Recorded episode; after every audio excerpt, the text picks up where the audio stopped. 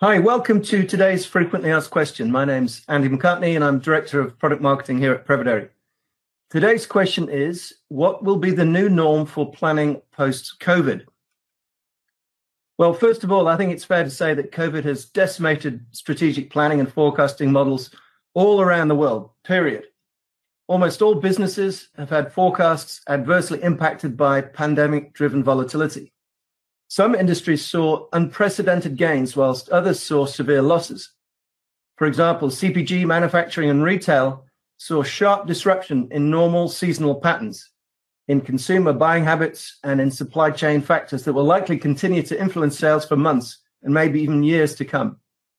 This makes planning very difficult when your fundamental approach to forecasting is to look at past seasonal patterns and past growth in order to predict and project the future.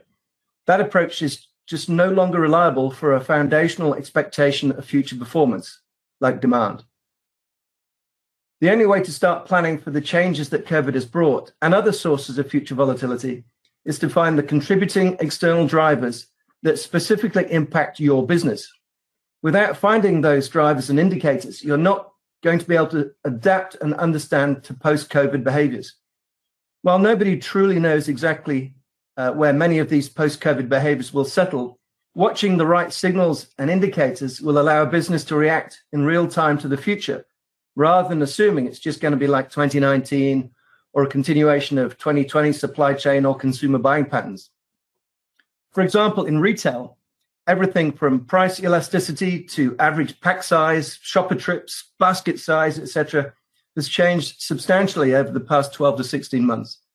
Mapping these metrics and understanding the relationships to external factors such as consumer sentiment, real disposable personal income, search trends, and millions of other potential relevant indicators can help identify and predict where consumers are going to go from here.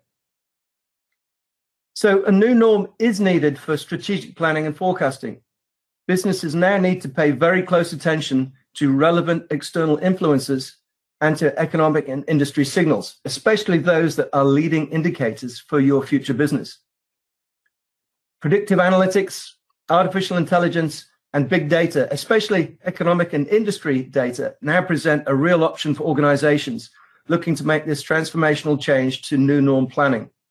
Specifically, correlation and neural network analysis can help to identify which signals are relevant to your lines of business, and econometric machine learning algorithms enable the creation, testing, and refinement of prediction models. So in summary, the new normal in planning and forecasting is going to be a greater embracing of holistic data and A I technology, especially that those that incorporate as many external signals as possible into the business planning process, and in a systematic and repeatable manner that improves predictive model quality over time. It really is no longer acceptable to have simple moving average forecasts or non-statistically driven business opinions as a basis for prediction.